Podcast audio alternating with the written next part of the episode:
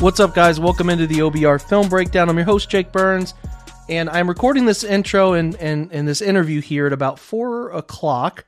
And there's been a new piece that dropped on the New York Times where it's uh, how the Texans in a spa enabled Deshaun Watson's troubling behavior. Jenny Vrentas wrote it. It is a tough read. It continues to be more and more tough reads, and I don't really have much to say on it. It just seems to be getting worse by every damn hour.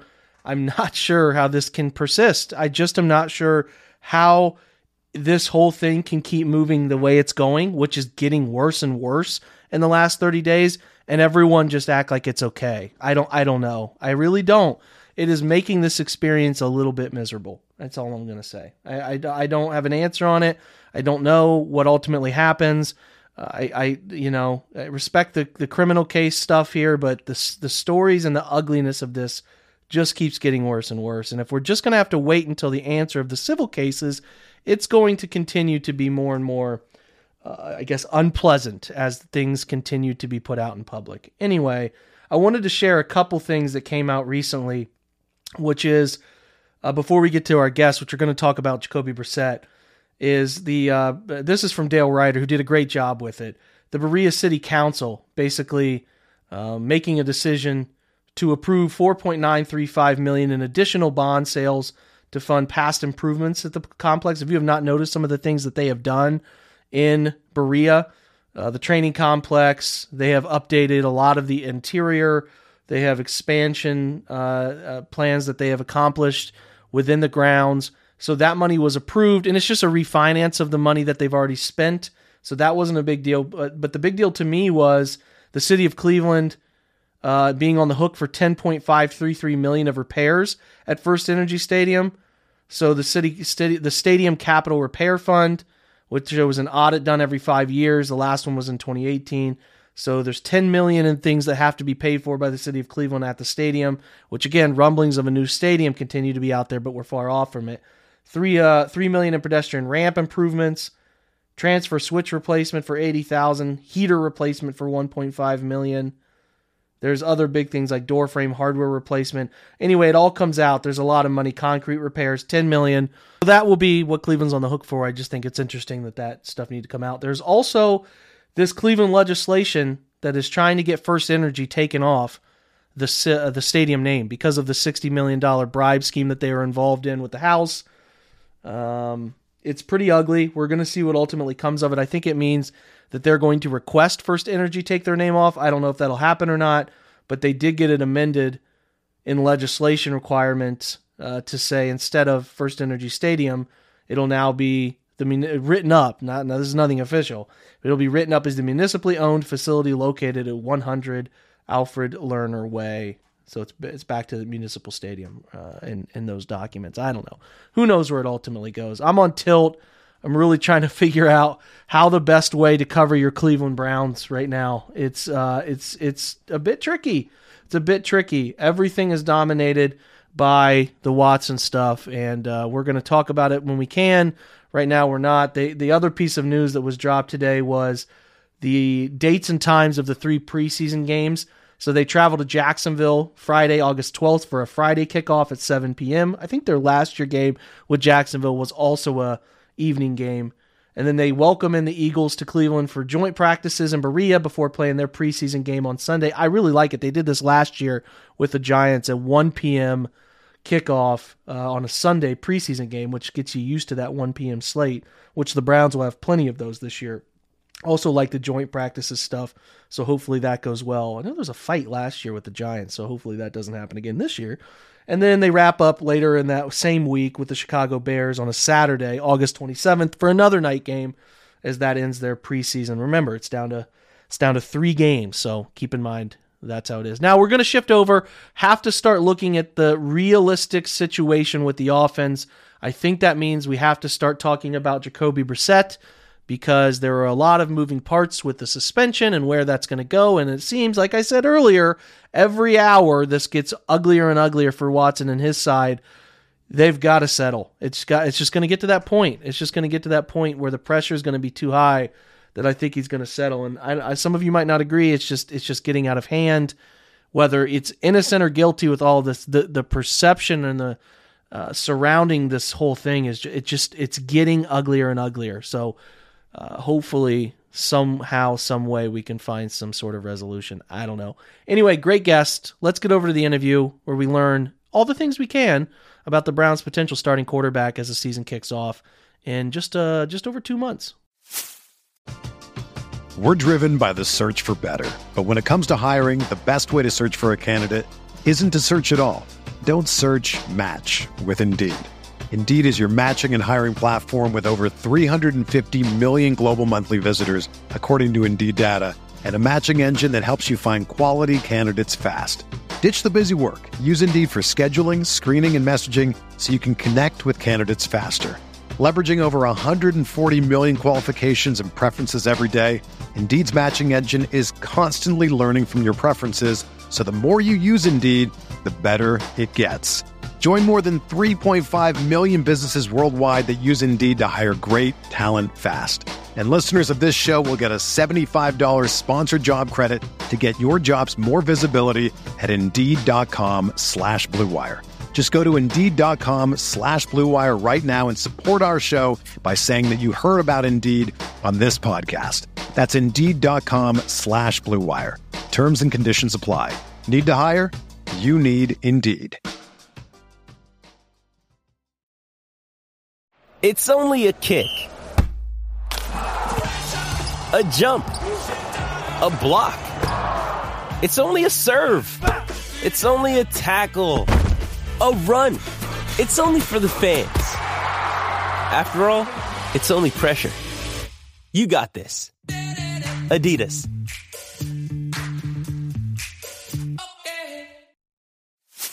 So we're going to talk about Jacoby Brissett. To do so, wanted to really talk about. I know he's with Miami last year, but I wanted to spend as much time with people who got to know him by watching as much of his film as possible. We've talked to Zach in the past. He's at Zach Hicks two, lead analyst on Colts on Fan Network. Uh, he does a great job. He's the film guy, Mile High Huddle.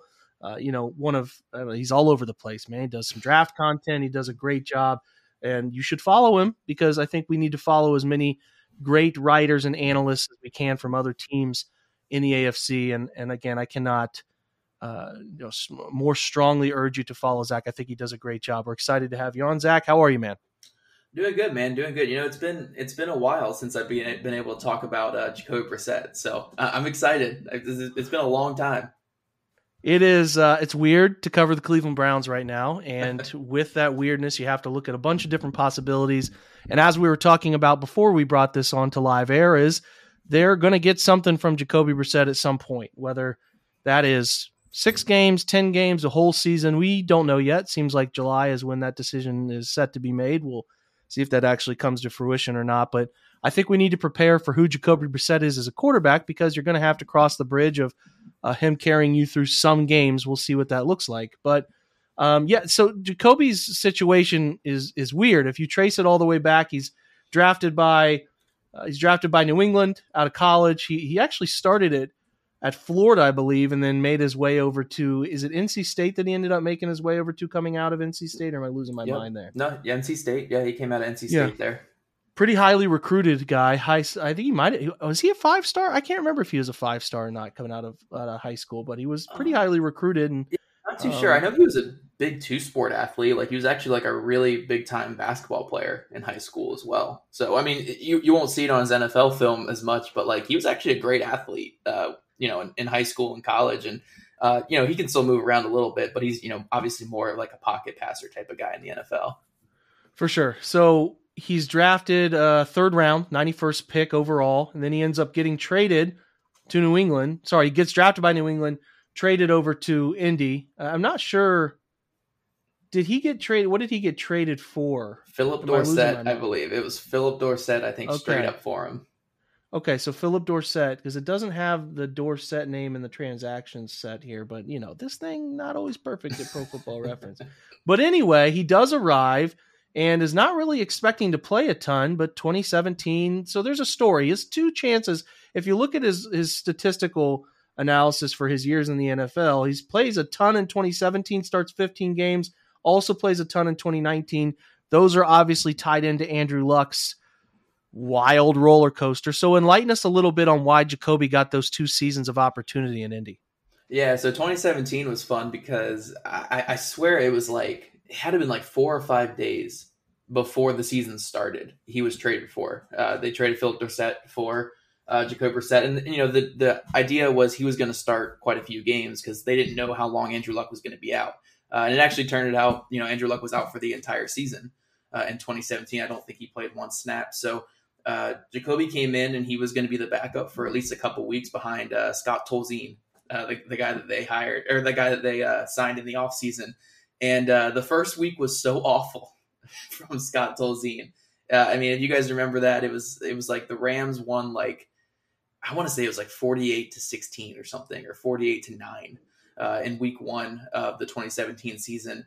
Uh, and the Colts, you know, they just they just kind of said screw it and threw uh, Jacoby Brissett out there uh, from from then yeah. and and you know 46 to 9 was the final that one. 46 to 9 uh, it, it, was a it's a tough situation for a quarterback to you know he went through the whole offseason program with the patriots. You're immediately thrown over to a new team and then on what a week and a half of preparation you're the starter uh, and, and I think he was okay that year, given the circumstance. Again, it was it was a lame duck coach. Uh, it was Chris Ballard's first year trying to fix that roster. Uh, it was super young and just not a great roster at all. So, uh, it, you know, it, it, looked like a young backup caliber guy starting a whole season, and then go, you know, you flash forward to 2019, and Andrew Luck retires a you know a, a week before the the regular season that year as well. So he goes again from preparing to be the backup all off season, you know, to be a guy who's, you know, maybe sparingly come in to, okay, now it's your job.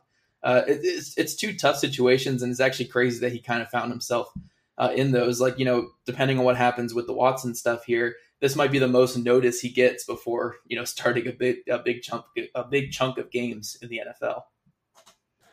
Yeah. So, so those, let's talk about those two seasons. Obviously, you had mentioned he was ill prepared to start 17. I think, at least as far as I remember, the Andrew Luck announcing his retirement was a massive surprise. Yes. So you're talking about two seasons, and not that you don't prepare to start necessarily, but you know, you you you definitely have to change your frame of mind going into it. His his two seasons not very strongly graded. 2017, he was a 62.6 passing grade and a 58.0 pass grade. But the statistics on the surface level, not all too terrible. 52 sacks in 2017, pretty rough. Yeah. Cut that down as I know you guys over in Indy improved that line play drastically down to 27 in 2019, 18 touchdowns, six interceptions. So I'm going to three tier it. Let's first start with what you think he does well and, and consider yourself, if you can, the type of offense Cleveland's going to run. Wide act, you know, wide zone play action, a lot of that heavy run game support. So, what do you think he can do well for Cleveland if he's forced to start a portion, a large portion of the year? Well, the, the best thing about Jacoby Brissett that you can always say is uh, there's never a dead play with Jacoby. I mean, he he is outstanding at breaking you know breaking sacks in the backfield and extending plays. Uh, like I said, he's not this like super athlete. You know, he's not even like type of athlete that Andrew Luck was. Uh, but when you're looking at the, his size and the way that he just throws off tacklers, I mean, there's never a dead play in the backfield. I mean, there was a, there was a game against the the Broncos in 2019 uh, where the Colts needed to go drive down the field to to win the game, and and he nearly gets sacked in his own end zone for a safety. He breaks the tackle of Von Miller and throws a, a dart down the sideline for like a 50 yard gain. Uh, so yeah, he, he can do those things. You know, there are some eye opening plays. You know, he has a big arm.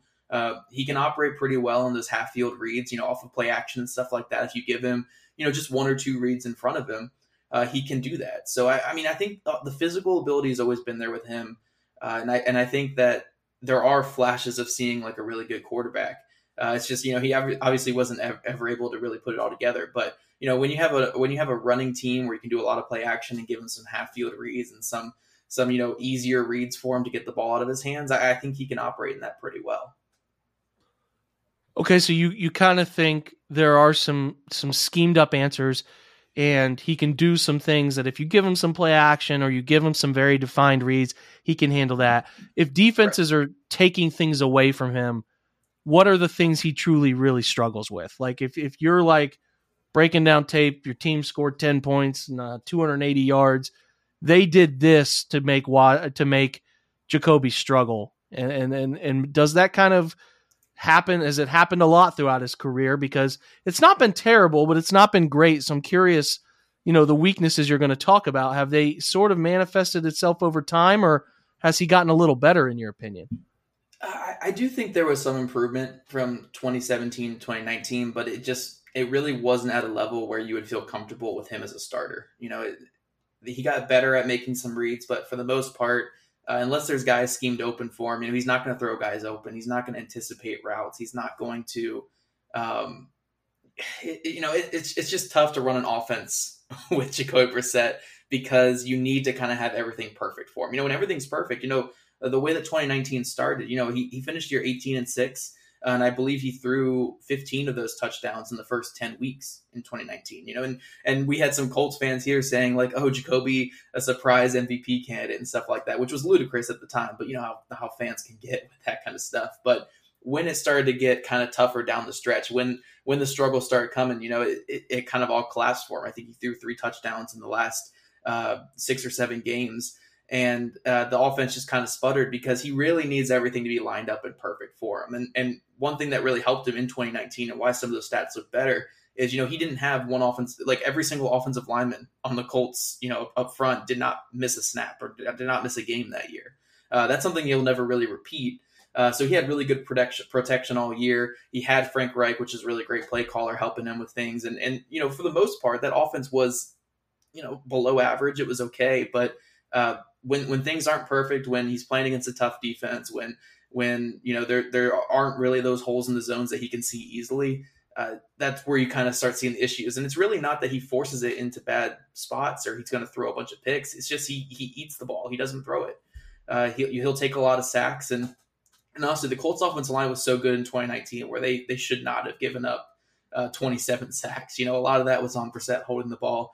Uh, Andrew Luck the year before that, I think once they figured out their offensive line, I think went like 10 straight games without getting sacked.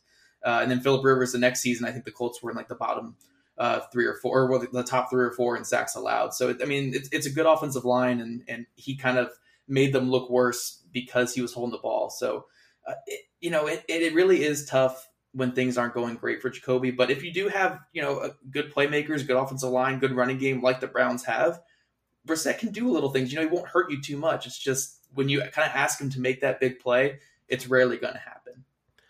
Does he have a bigger arm? I know he's not mobile. There's this misconception, and you talked about it because of his athletic background. He's not mobile in terms of running away from people. You can't run some read option with him. No. There's not quarterback run game sprinkled in. He's very much a pocket guy, almost in the line of like Ben Roethlisberger, where he's a big guy that's hard to bring down in the pocket uses that to his advantage. Not that I would think like late career Ben actually makes a lot of sense, you know, like that type of guy. Is the arm strength good enough? Eh, what, what you know, I know he played in a dome in Indy, but he's going to play in a little bit windier situations in Cleveland on the lakefront. So I'm curious what the arm talent looks like. I think the arm, natural arm, is really good. Uh, I don't think he's, you know, for someone like me who breaks down so much quarterback mechanics and quarterback uh, the ways that quarterbacks throw with velocity and accuracy. You know, I don't think he's great off platform or he's great uh, under duress or something like that. But when everything's lined up and, and he can just stand in the pocket and say he has to, you know, rifle something 40 yards down the field outside the hashes, you know, he, he can make those throws. Uh, it's just how accurate is it going to be and, and can he do those in, in difficult situations? But I mean, if we're talking natural arm strength, that yeah, he can he can fit in any window. You know, he actually has more of an issue of you know, taking some off the ball. Like, you know, when he's throwing the ball underneath, he might throw it too hard or he might rifle it in there when, you know, it really should be more of like a touch or, or an easy pass there. But, you know, when, when we're talking pure, pure arm strength, uh, he does have really good arm. So, okay, let me ask you this. We'll kind of close here because you've done a good job giving us a picture of who Jacoby is, what his history is a little bit. Is he you I don't know how much film you watched of Mayfield last year, but it was tough. It was yeah. not it was not good.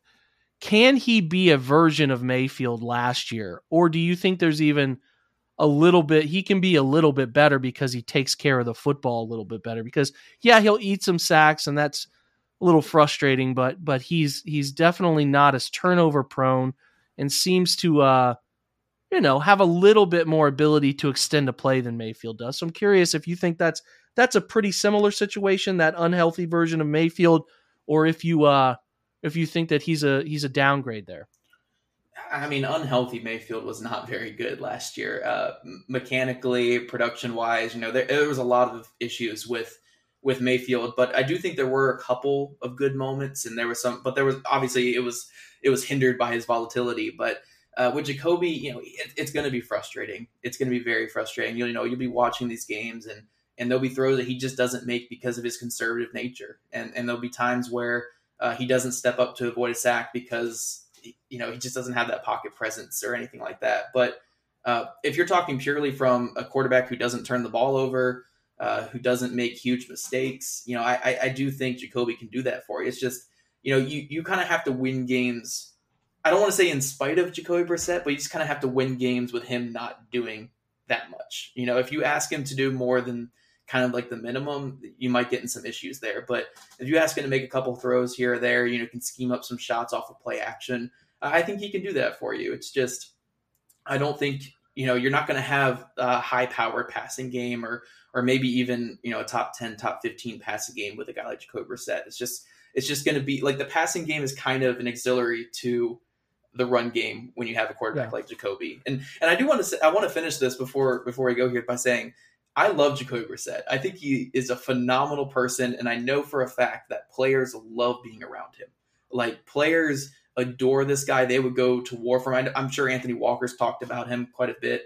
Uh, yeah. there, there in Cleveland. I mean, he was the most fun, entertaining, real guy uh, to talk to. It's just, I really wish, you know, in in in kind of less detailed terms, I wish he was just a better quarterback because he's such a great guy to root for. Uh, so you guys will at least have fun, you know, with with all the stuff going around with with your guys' quarterback situation. To, to have a quarterback where I think everyone can agree that Jacoby Brissett's a good guy to root for, you know, with with everything that's it going helps. on the last you know yeah. year or two.